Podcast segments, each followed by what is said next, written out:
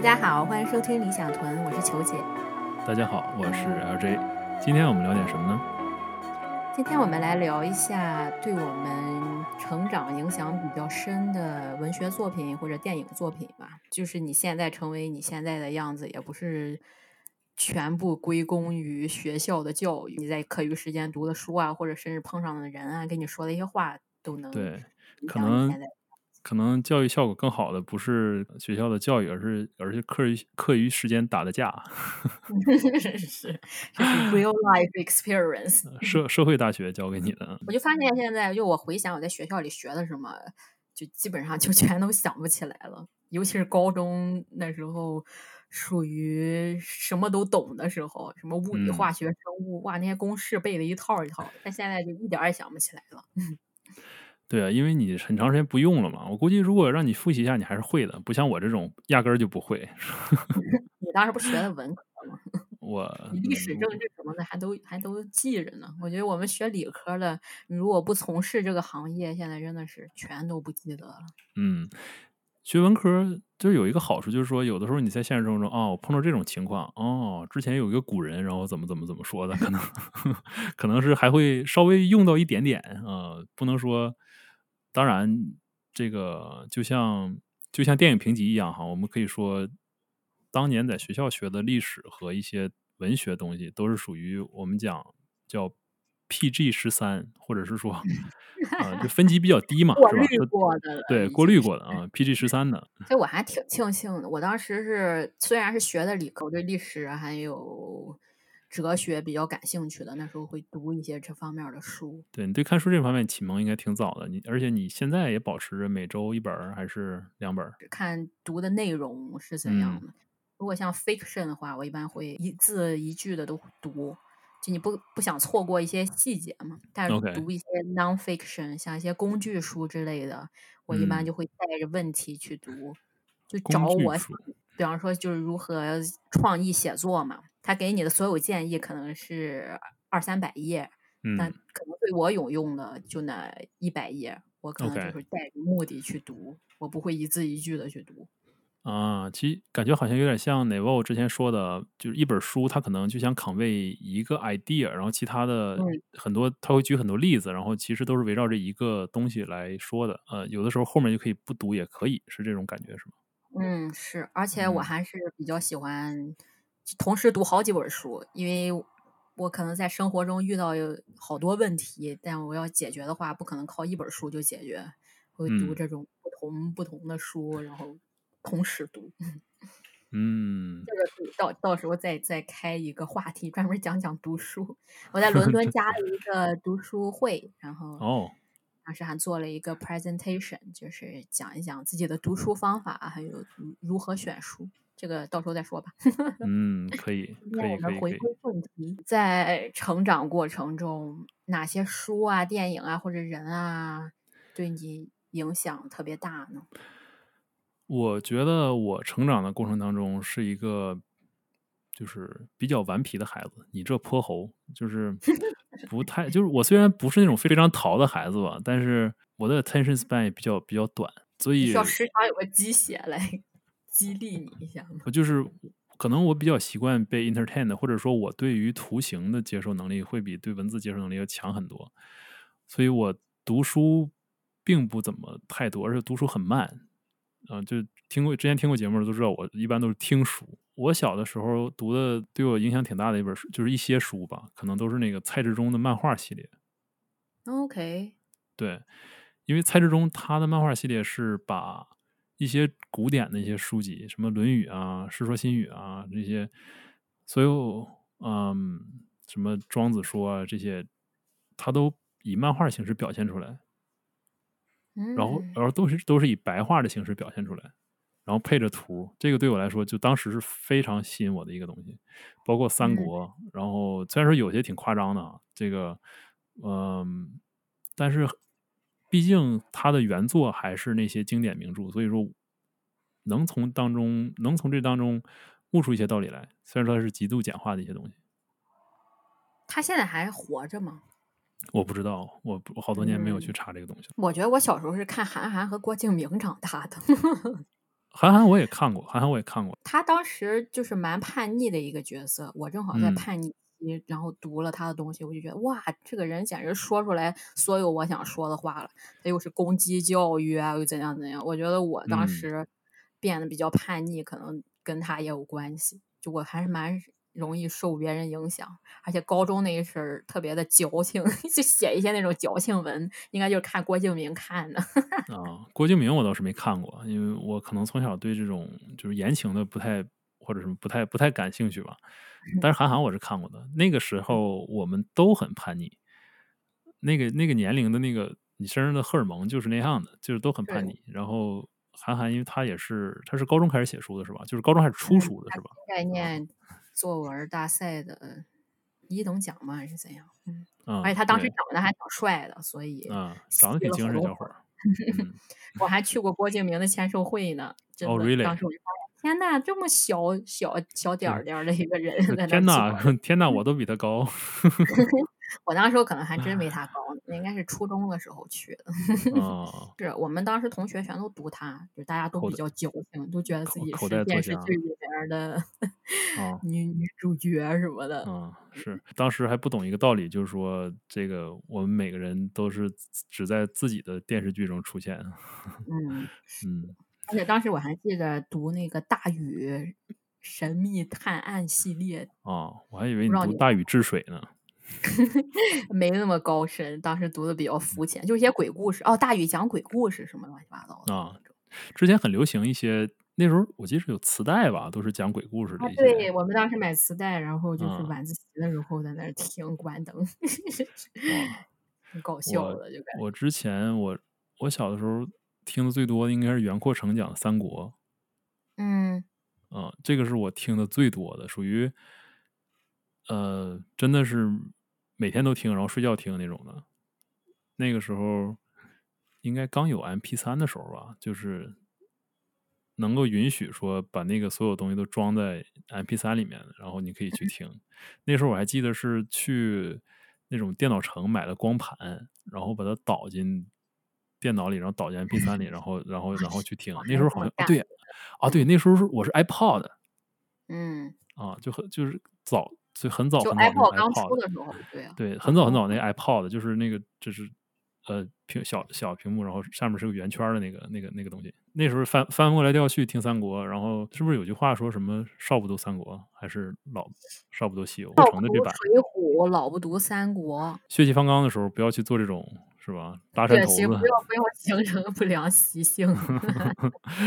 嗯，因为水浒它其实对社会的那种洞察力挺厉害的，就蛮灰暗的那种，所以嗯，对。但是小的时候可能不会完全理解一些东西。嗯，对对，就小时候很会去模仿嘛。我当时就是小时候看那个火影。嗯，就是让我每天就打鸡血的那种状态，然后就是，然后一跑步的时候把胳膊放在后头，是吧？就是我一直，我同学对我评价就是特别乐观向上，特别就是热血少年那种。我觉得就是看火影还有看圣斗士星矢看的，就他当时传达的那种思想，就是一定要燃烧吧小宇宙那种感觉。你这个小宇宙不是圣斗士星矢里的吗？对，火影那就是就是什么有什么羁绊呀，我要为了伙伴拼命啊那种的。哦，对，就像就是这种这种所有的这种 fiction 就很有意思，就是有的时候他就是不是去去说一种 message 嘛？就就比如说，嗯，比如说《速度与激情》系列，就是能印象最深就是 for family 是吧？就是就为了我们的家人怎么怎么怎么怎么样的啊。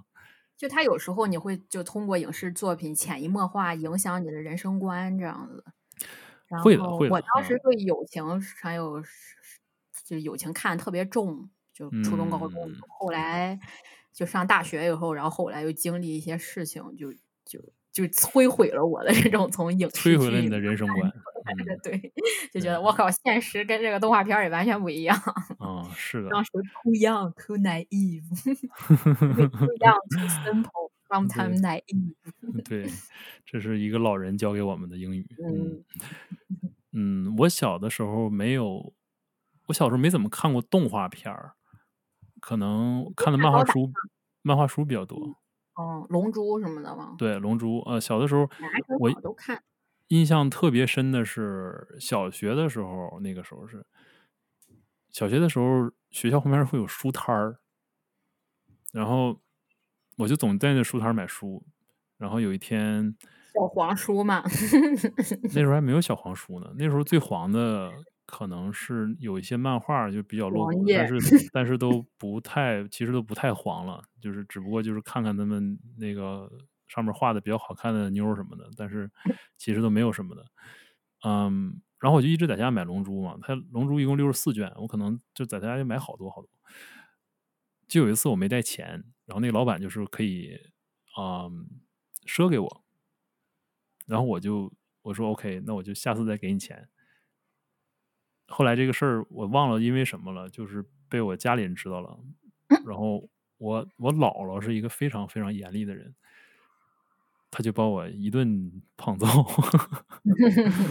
就是不能赊东西啊，就是那次印象印象特别深，就是我我也没做什么，就是啊，就赊东西，然后就被嗯，不是，但是 anyway，这龙珠是小的时候看的最多的，嗯，他对你现在的一些人生观有一些影响吗？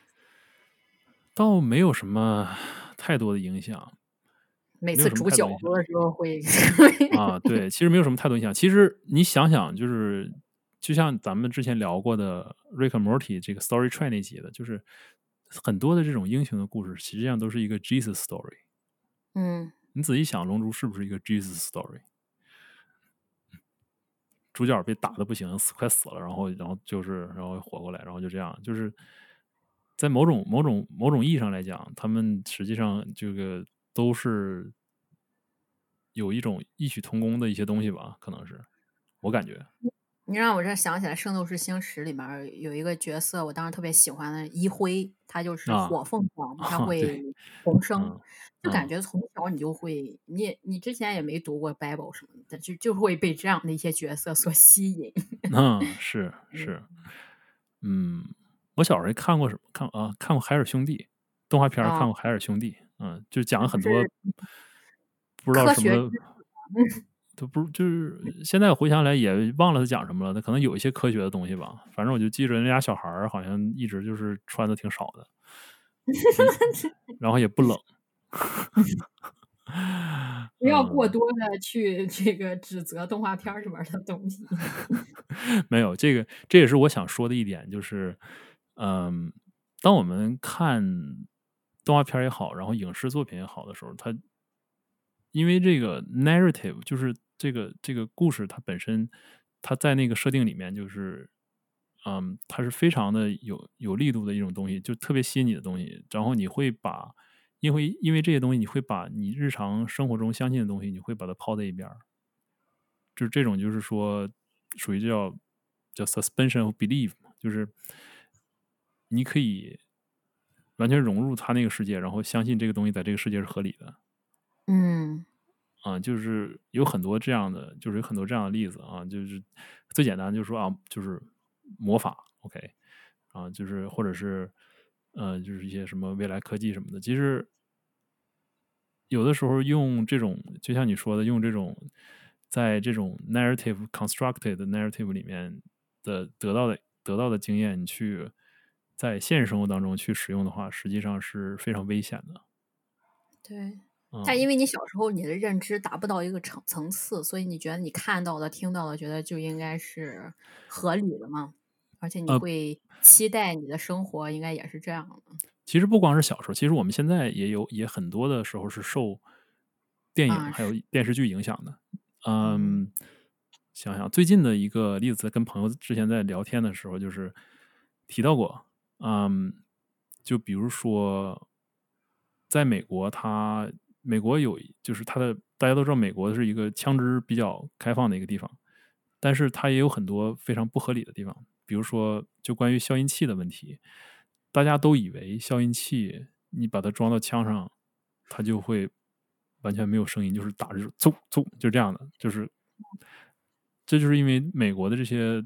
法定的制法法法律的制定者，他们对于枪的印象是由电影里来的，但实际上消音器它可能去能帮助你把枪的这个声音降低二十三十分贝，但是它并不能够让枪真正说那种没有声音的那种完全声音。对对，但是你知道枪一就是你打出去的时候，它可能一百三十多分贝，然后分贝这个东西它不是一个线性的，它会对你现实生活中一些很多东西认知产生非常非常扭曲的影响。虽然说我之前很多的知识或者是说我对世界的常理是从电影里悟出来的，但是这东西都有个过程嘛，就是它可能是我一个这种。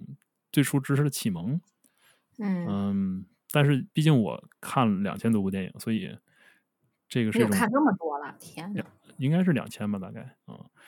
我现在已经 lost count 了，我也不知道，因为我之前看完电影都会在豆瓣上录一下，现在都完全不会录了，所以嗯，比较低效的一种 学习过程吧，可能是嗯，因为当你看的多的时候，你会你会你会知道，OK。这个他现在这样了，那我就觉得就很简很简单的例子。通常我看电影的时候，有时候我挺我也挺烦人的哈，但是我只对啊，我只对不介意这样的人这么做。就是有时候我会说，哦，这个人快死了，嗯，就是看着看着我就知道，哦，这个人快死了，他下一个 scene 或者是下一个 scene 他就会死啊。因为当你能够去 identify，能够去就找出这个他这个创作时候的这种手法的时候。你就会知道他这个下一步会发生什么，大概。对我看好多悬疑电影的时候，我都能一般能猜到哪一个就是凶手，或者他那个剧情会怎么样啊？对啊，对啊，因为他有个 build up，然后你通过这个 build up，他你就会实际上你你已经知道这是谁了，大概是谁了。就是当你看电影越多的时候，你知道它是一个 limited 的一个 media。呃，柯南的时候啊，因为一开始的时候他都会。找一些刚开始看的时候，你可能猜不到凶手是谁，因为他一般都会选一个最不像凶手的。但后来你知道这个套路以后，我就觉得啊，我已经知道了。对 对，如果你看的不够多的话，然后你把它当做一种现实世界的经验的话，就非常的危险。我觉得当时对我影响挺大一个电视剧《成长的烦恼》。不知道你看过吗？我没看过美国的一个电视剧，就是他每次开头的时候会放这个家人、这个家庭所有家庭成员从小 baby 一直长到成年人的这种这种照片儿，是他的片头曲。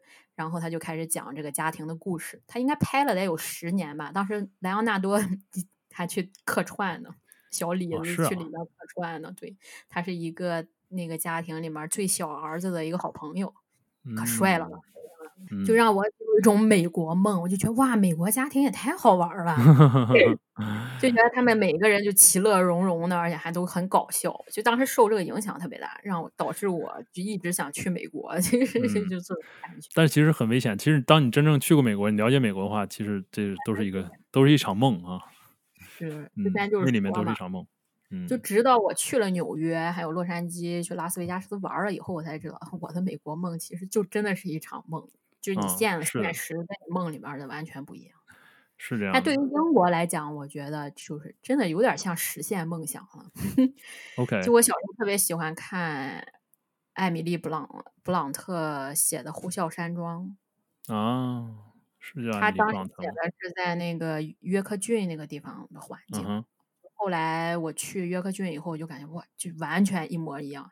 跟我脑子里面想的，就根据他的书的内容想象的，想象的这个呼啸山庄一模一样，就感觉哇，梦想成真了那种感觉。嗯，我说你不想去 Fargo 吗？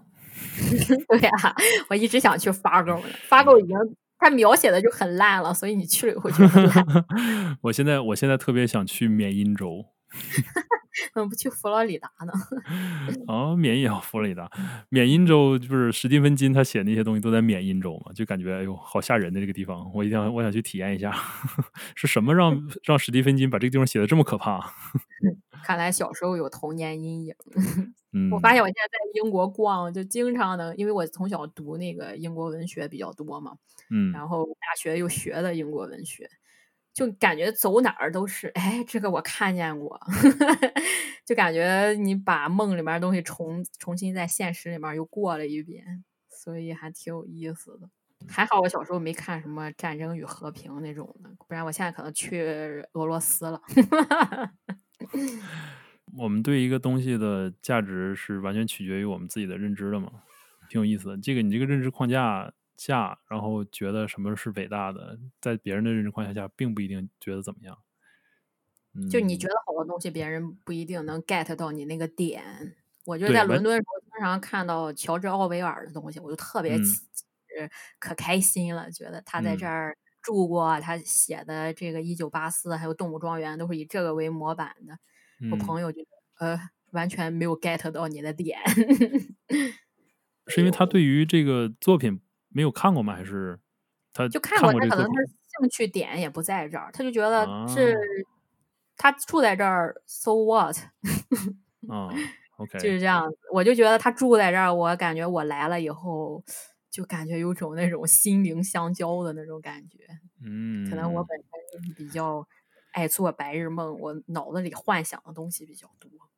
嗯，他这个实际上也是一种 narrative，就是说，你觉得你是通过这个地理的这个地点和这个之前你喜欢的作家，你俩有一种某种有有某种联系和和 connection 啊，对，可能是这种感觉的。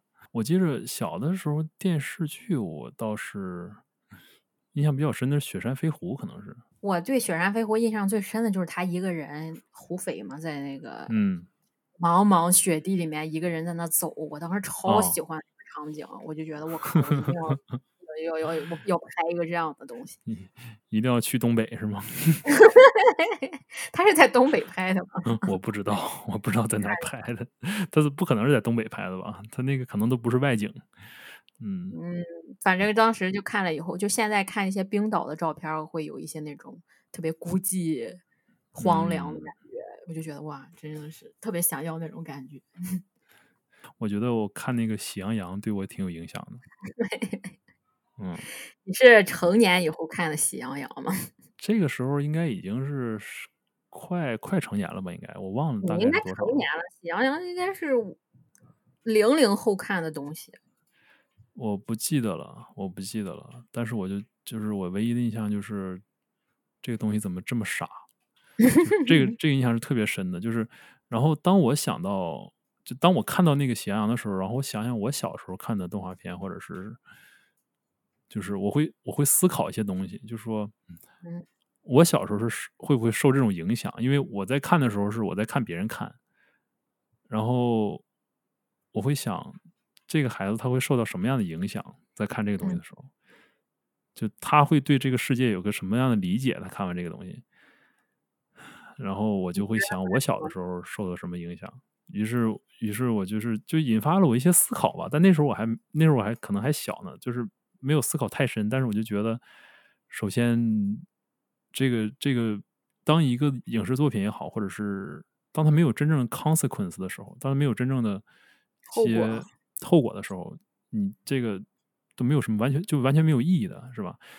就像我们之前讲过一个，就是啊，之前几期有一次我们讲，就是 Rick Morty 讲过这个 Dan Harmon Story Circle 的时候，它是它是一个成长的过程，然后最后回到原点，但是它这个。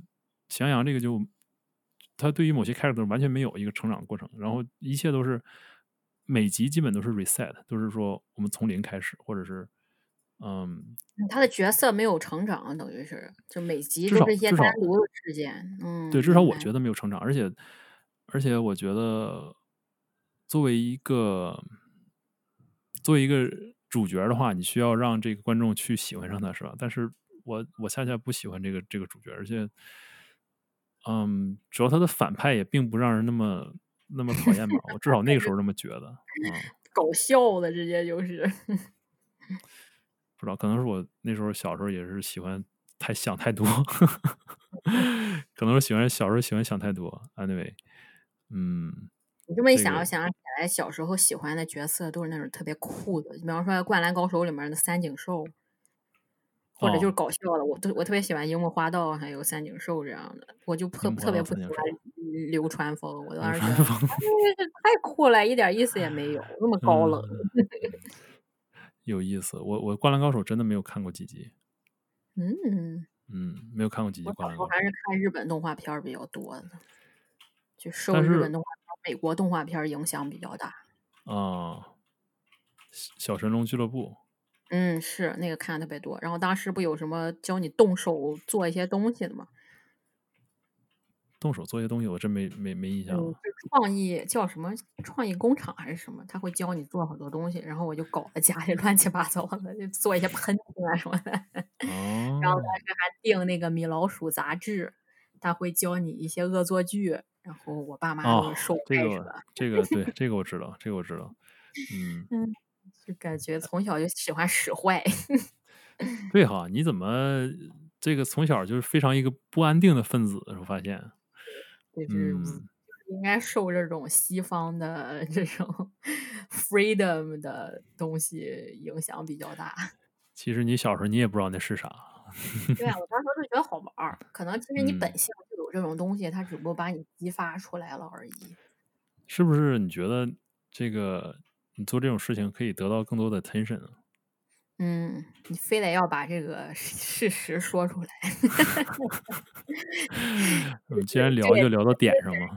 归根结底就是还是需要 attention 的那种。嗯嗯，就觉得你如果干点坏事儿，你才能引起家长的 attention。如果你每次都，因为我从小是个好学生嘛，就成绩很好，不是说表现很好。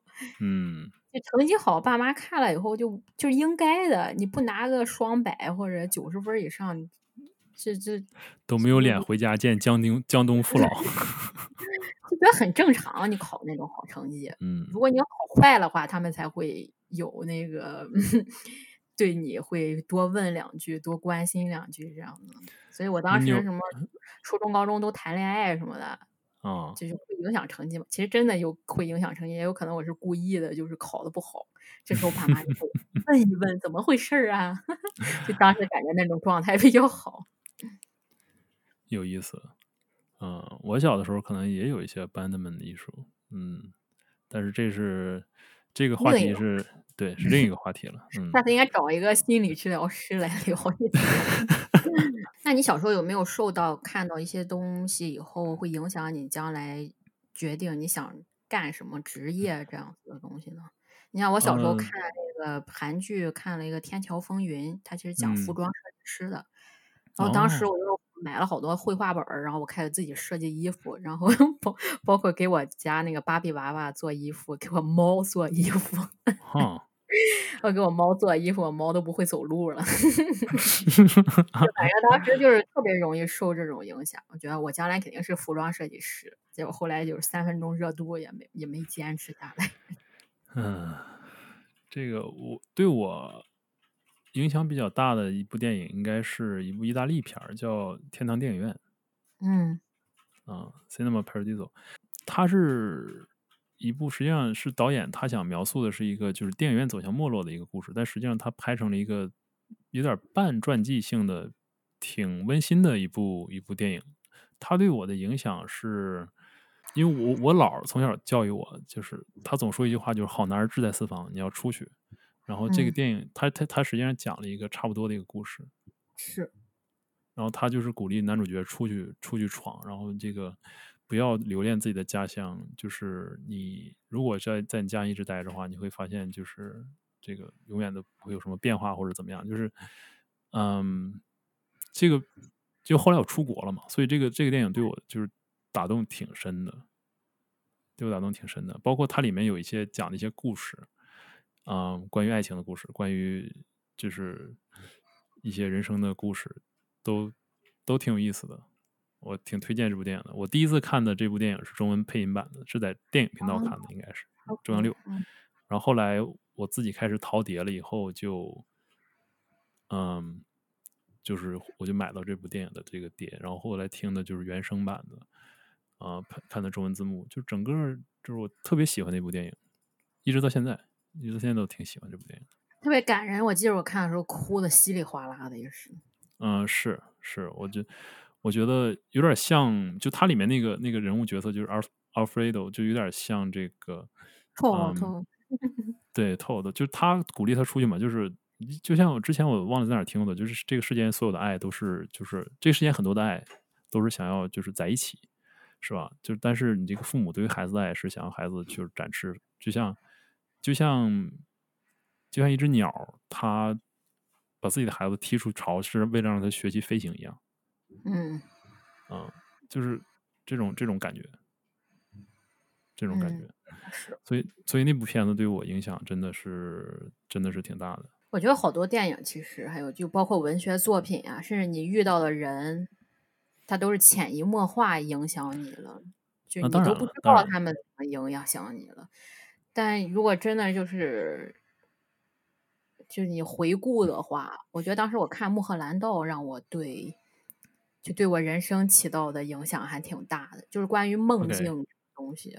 OK，那时候我就开始意识到我有这个。subconscious 就潜意识，嗯，就很多时候我主观去思考的话，我会受到很多限制。但是每次我做梦的时候，给了我一些灵感。其实那可能真的是我底层心里真正想要的。就这。样说，虽然有点悬，但是就是一些，因为我是一个。可能就是我平常会压抑一些自己的一些想法，或者就有好多有好多一些你的一些痛苦的地方，你不你不想跟外人分享，你想给你跟别人交流的时候，你不会把一些你自己的受过的伤啊什么，就一下就全跟 别人说了，就是没有意义，所以你有可能遇到问题以后自己都会积攒着。那这些积攒的这些痛苦啊，还有一些压力什么的，它不会消失的，放在你的潜意识里面了。嗯，然后一般会以做梦的形式体现出来。所以就是那时候我就开始分析自己的梦，然后就就会得到一些启发吧。就反正对我，我感觉对我做决定啊，还是就包括了解自己都起到很大作用。嗯，我之前有一段时间。会有这种类似的经历吧，就是我会白天想一事情，然后晚上做梦就，我会做那种有意识的梦，就是我知道我自己在做梦，嗯，就这种奇怪的一种一种一种奇怪的体验，但是就是有一段时间，后来就没有再有过了，嗯，就是有点现在包括冥想都会有这种效果，就是你冥想了以后，你潜意识一些东西就会浮出来，就你都没有意识到这个当时这件事儿会对你。产生这么大的影响，你可能当时选择逃避或者忽略，后来他们就全都慢慢的出来了。但是你必须去面对这个问题，不然的话，你的就是越积攒越多，越产生的影响越大。像包括我之前有那个 panic attack，都跟这个有关系。就你积攒的负面情绪太多了，然后整个人他就爆发出来了，就很吓人，这样子。是，有的时候确实这种。你经过的，身边经过的每一个人，可能对你都有一些潜移默化影响。这些影响，就像你说的，可能不是马上能显现出来的。嗯，我记得当时我住在我姥姥家嘛，然后我姥爷他当时就文革下放的时候，他认识了好多就是那种农村的那种人，嗯，然后他们孩子后来都来，就来城市以后，我姥爷就特别热情对他们，就留他们在家里住啊，或者就带他们。玩儿啊，就带着我，还有跟他们一块玩儿。我当时就觉得这烦人，怎么那么多人，成天家里络绎不绝的人。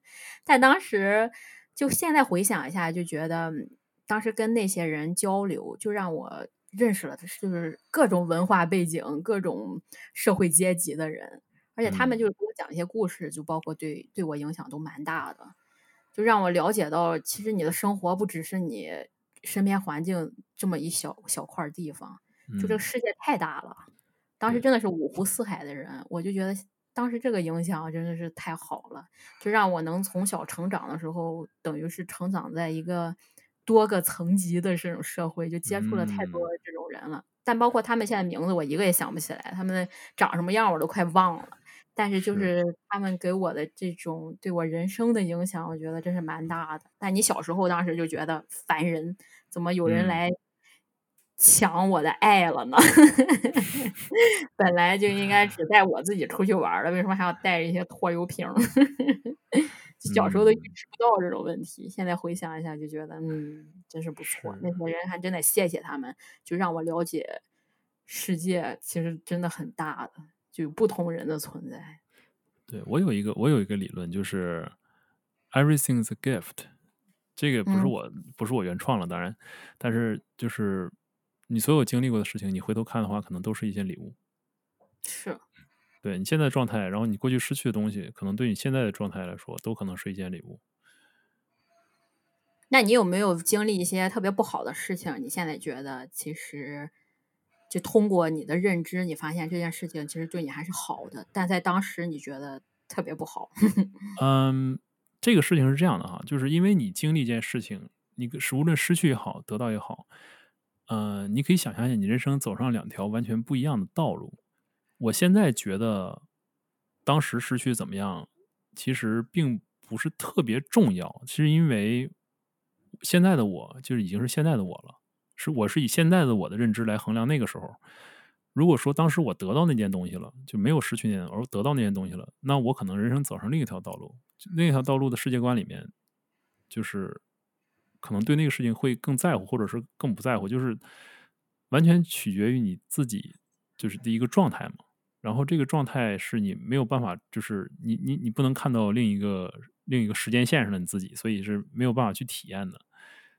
但是这话说在前面哈，但是嗯，比如说过去曾经有过想结婚的冲动，或者说是，然后最后这个整个这个事情没成，或者 fall apart 或怎么样的，这个 anyway。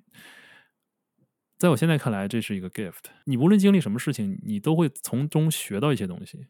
然后没有什么性，没有什么东西的 damage 是是永恒的。我觉得现在的你的主观的角度来看，过去这个时候，嗯，我觉得就很多东西其实都是 positive，都是非常正面、非常 positive 的。嗯，就我现在都觉得世界上就没有一个真正的事实，就这个事情发生了，完全取决于你的认知。你可以把它当做一个特别负面的事情，或者当做一个正面的事情，就是没有一个真正的对错，就不是一个 black and white 的这种东西。嗯，当然这个取决于，嗯，你是一种真对这事情的真真实的态度吧，就是取决于你是自己在安慰自己，在压抑这个感情，还是说你真正说过了一年两年之后，这种冷静下来再去回想这件事情，这个这个也是不太一样的，因为人在当时的时候总会患得患失，或者是。嗯，这是难以避免的。嗯，就包括现在，如果经历一些不好的事情以后，我首先会用一个积极的态度说服自己，这其实是没事儿的。但其实也是有压抑的成分。但可能你过上两年以后，你才真正的理解，就释怀了，这等于才是真正解放。对，这个前提是说，对，因为你人生走上一条不同的道路了，然后在你现在这个认知框架里面，那件事情对你来说其实没有什么太大意义的。但是如果你走上了，如果你得到一样东西，走上了另一条认知道路的话，那件事情对你来说可能就是很重要的。然后你不会有你现在的认知，你是你那另一个你是在另一套认知框认知框架系统下的，然后他会他的 value 跟你可能就不一样的。但是这俩没有谁好谁坏，他可能觉得如果你俩能见面的话，他可能觉得你不好。你也可能觉得他不好，但是并不重要。重要是你只能在你自己的 reality 里面生活，就是你只能在，你只能在这个对对。如果是按照 Marvel 的说法说，你只能在这个地球六幺六号地球下面生活，所以嗯，就无所谓的。过去过去的东西，你受的影响，你受的这些东西，都是都是一个都是一项礼物。嗯。那我们最后就聊点欢快的吧。其实做 这期间，我挺想说的，就是一些一些非常经典的电影，然后他们给我他们给我们带来的一些影响也好，还有这个嗯一些感受吧。实际上，我现在回想起来，其实都非常的不真实和不光不真实，而且狭隘，甚至说传达一种错误的信息。怎么讲呢？有没有一个例子呢？比如说，可能我在青年时期最喜欢的一部电影叫《教父》。《教父》嘛，它实际上是一部叫家庭电影。OK，它是一个 family film。它虽然讲的是黑帮或者什么，但是实际上它是围绕着这个男主角的一个家庭的一个故事。但是前提是这样，但是它里面所描述的那个所有的关于帮派的东西。其实当时这个马马瑞普佐还有这个这个就是那个 Frank Coppola 他们在写这个东西的时候，在导在拍这个东西时候，他们所有的这个这个东西都是要经过当时真正的黑帮来说 OK，你能这么写，就你这么写，我觉得 OK，他才能去拍的。嗯，所以它里面你不会听到一个词儿叫 mafia。嗯，他们都叫 family，不会叫 mafia，也不会叫，就它是一个非常非常粉饰的一个东西。然后后来这个马丁斯科西就是实际上拍了他，我忘了是什么，就是马丁斯科西他有部电影叫 Goodfellas，我不知道，嗯，是好家伙，这个中好家伙啊，对，他就是实际上是相当于，嗯，你某种程度讲，它相当于一部反教父的一个电影，因为在教父里面，他把这个所谓的这个忠诚啊什么这些东西，他描述的特别那个啊，是吧？第一位，但是你从 Goodfellas 里面，你看它实际上是一种 trade，是一种跟它正好是反过来的。嗯，anyway，当你当你当你只只看到这一部电影的时候，你就觉得哦，这个这个世界是这样的。但是，嗯，因为它 so convincing，你会觉得真实世界和那个就是可以可以很相似。你总觉得哦，电影来自于生活，高于生活，但实际上并不是这样的。有很多东西，当你当你仔细想的时候，有很多电影，如果你真是说 really think about it，就是这个电影整个就会 fall apart。嗯 啊，就是有些你你嗯，很简单的一个大家可能都看过的，就是《老友记》。嗯哼，但是它不是电影，但是电视剧。但是《老友记》如果你仔细想的话，他们其实都都挺，他们每个人都挺 jerk 的。然后 他是为了戏剧作用嘛，他必须要夸大多少多少有点多少有点 social path。然后嗯。但是你在那个在你在看的时候，你觉得很有意思，然后就是有这种这个 suspension of belief，就是然后加上这个 power of narrative，你就会觉得哦，就是很有意思。然后这个这些人都很可爱。但如果在现实生活中，如果在现实生活中你有一个这样的朋友的话，嗯，就简直就是 drama queen 感觉，就不知道你会怎么对，不知道你会怎么处理啊，不知道你会怎么处理。然后他这一帮年轻人在纽约租一个那么大的公寓，然 后然后每个人都没有什么。对，不用上班，没有什么工作，就像你，就像你说的那个《成长烦恼》里面说啊，原来美国是这样的，我好向往美国，但是它并不是一个真实的图像。嗯嗯，对，我们就好像就好像就好像美国人看中国也不是一个真实图像一样，美国人看中国的时候看什么红高粱。对啊，就包括 manager 都觉得中国现在还是一九七零年那个样子。对啊，所以我们每。这个国家这种 narrative，实际上某种情某种意义上讲是一个一种文化的，虽然是文化的输出吧，但是，嗯，它代表了一部分人的生活，但并不代表所有人的生活。而而且它有时候代表是一部，并不是一部分人生活，而是一部分人向往的生活。嗯，因为你只要拍出来这个东西，就是本来生活已经够难，我们就我们讲究人间不拆嘛，是吧？本来生活已经够难了，在纽约压力已经很大了，天天早九。早九晚五，然后这个回回家，好不容易看个电视剧，这个能不能别看这个？能不能别照镜子，是吧？我想看点别人，嗯，不要照镜子。我们生活需要 hero，我们生活需要需要一些英雄，嗯。但我感觉这两年就是揭示现实的作品还蛮受欢迎的。最近挺火的那个电视剧《Normal People》，嗯，他普通人，他就讲了一些青少年时期。就一些心理上的一些痛苦吧。OK，我没有看过这部。嗯，就特别强烈的一种疼痛感，他不会就描述的你青春特别特别的美好、阳光、积极向上，就感觉你会遇到很多痛苦，但是你会慢慢成长。就这种的写实的片子，感觉真的不错。还有就包括那个《The End of the Fucking World》，就去他妈的世界那个啊，对，就。就是又暴力又浪漫的那种，就感觉比较真实，就完全不是生活中本来就不是那种每每天都特别积极向上的那种感觉。这倒是，但是这种东西也有一个危险，就是说，呃，一个你向往的东西，然后有的时候是表现向往的东西，有的时候当你把这东西表现出来的时候，它有。各个各种解读的方式，OK，就是每个人解读不一样。如果你本身是一个积极的向积极向上的一个人解读，OK，就是你就像比如说我们现在这个认知说，OK，我们生活就是这样的，就与其说我们去寻找快乐，不如说我们去适应痛苦，是吧？嗯。但是很多人他们尤其年轻人可能不这么觉得，他看完觉得哦，这生活这么苦，干脆我放弃吧。都有就就一种可能，你知道吗？所以所以无论这个 narrative 这个东西，就是它最大的问题，就像是就像我们说的圣经圣经也好，还有古兰经也好，他们他们最大的问题就是说，他们有千种万种解读方式。对，然后没有没有一个人有有他的最终解释权，这就是这个 narrative 它的就是最大的问题就在这儿，就是如果你想通过 narrative 来呃 convey 一个 message，你想通过 narrative 来这个讲一个故事或者影响任何人的话，最大的问题就在于它的这种模糊感。嗯，就包括我现在最近看那个，我知道这是真的，就是绿巨人演的那个 I know it's not true，他也是。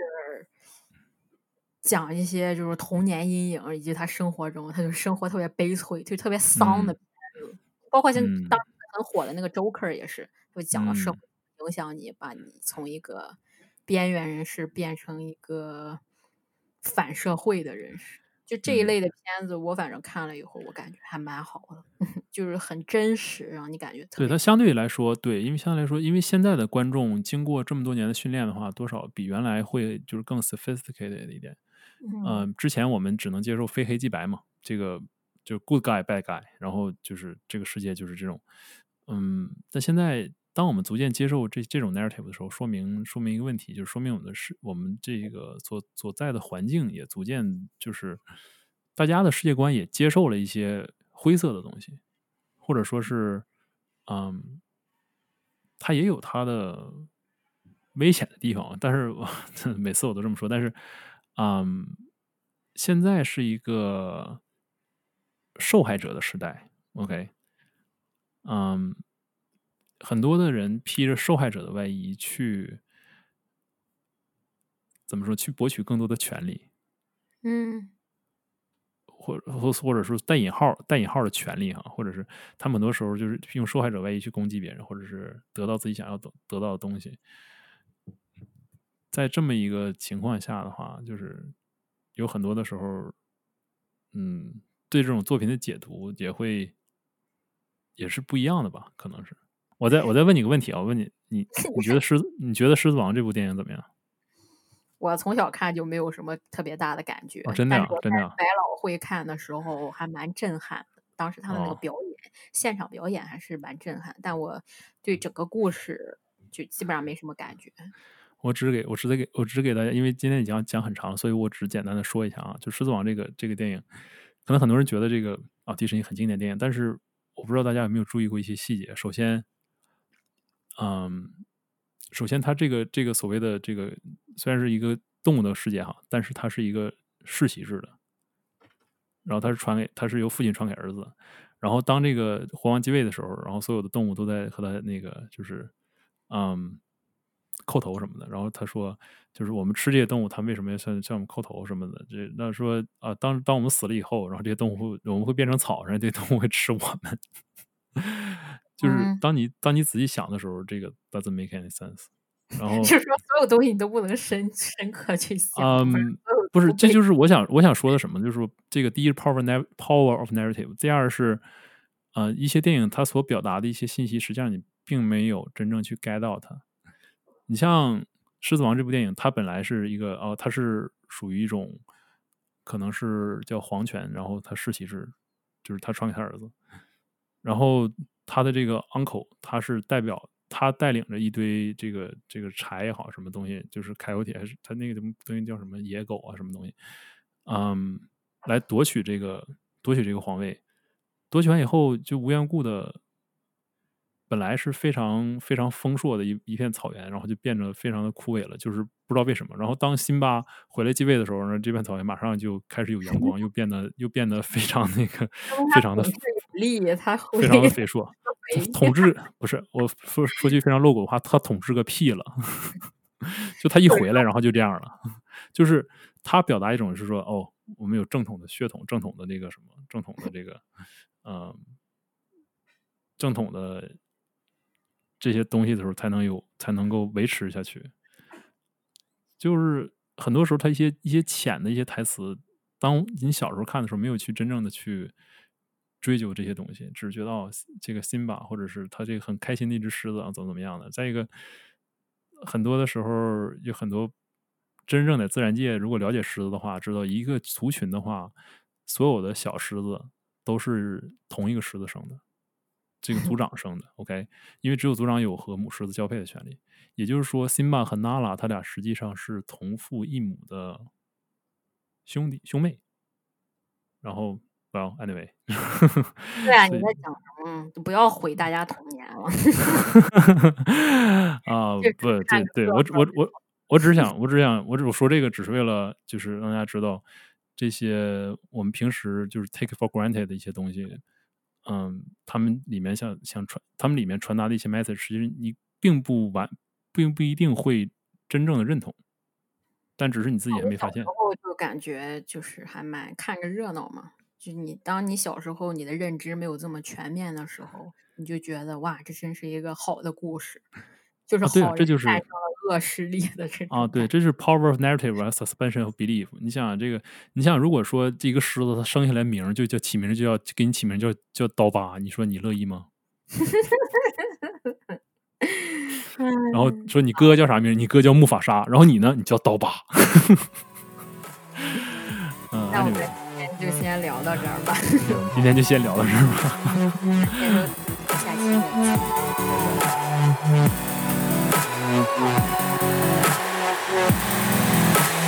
见。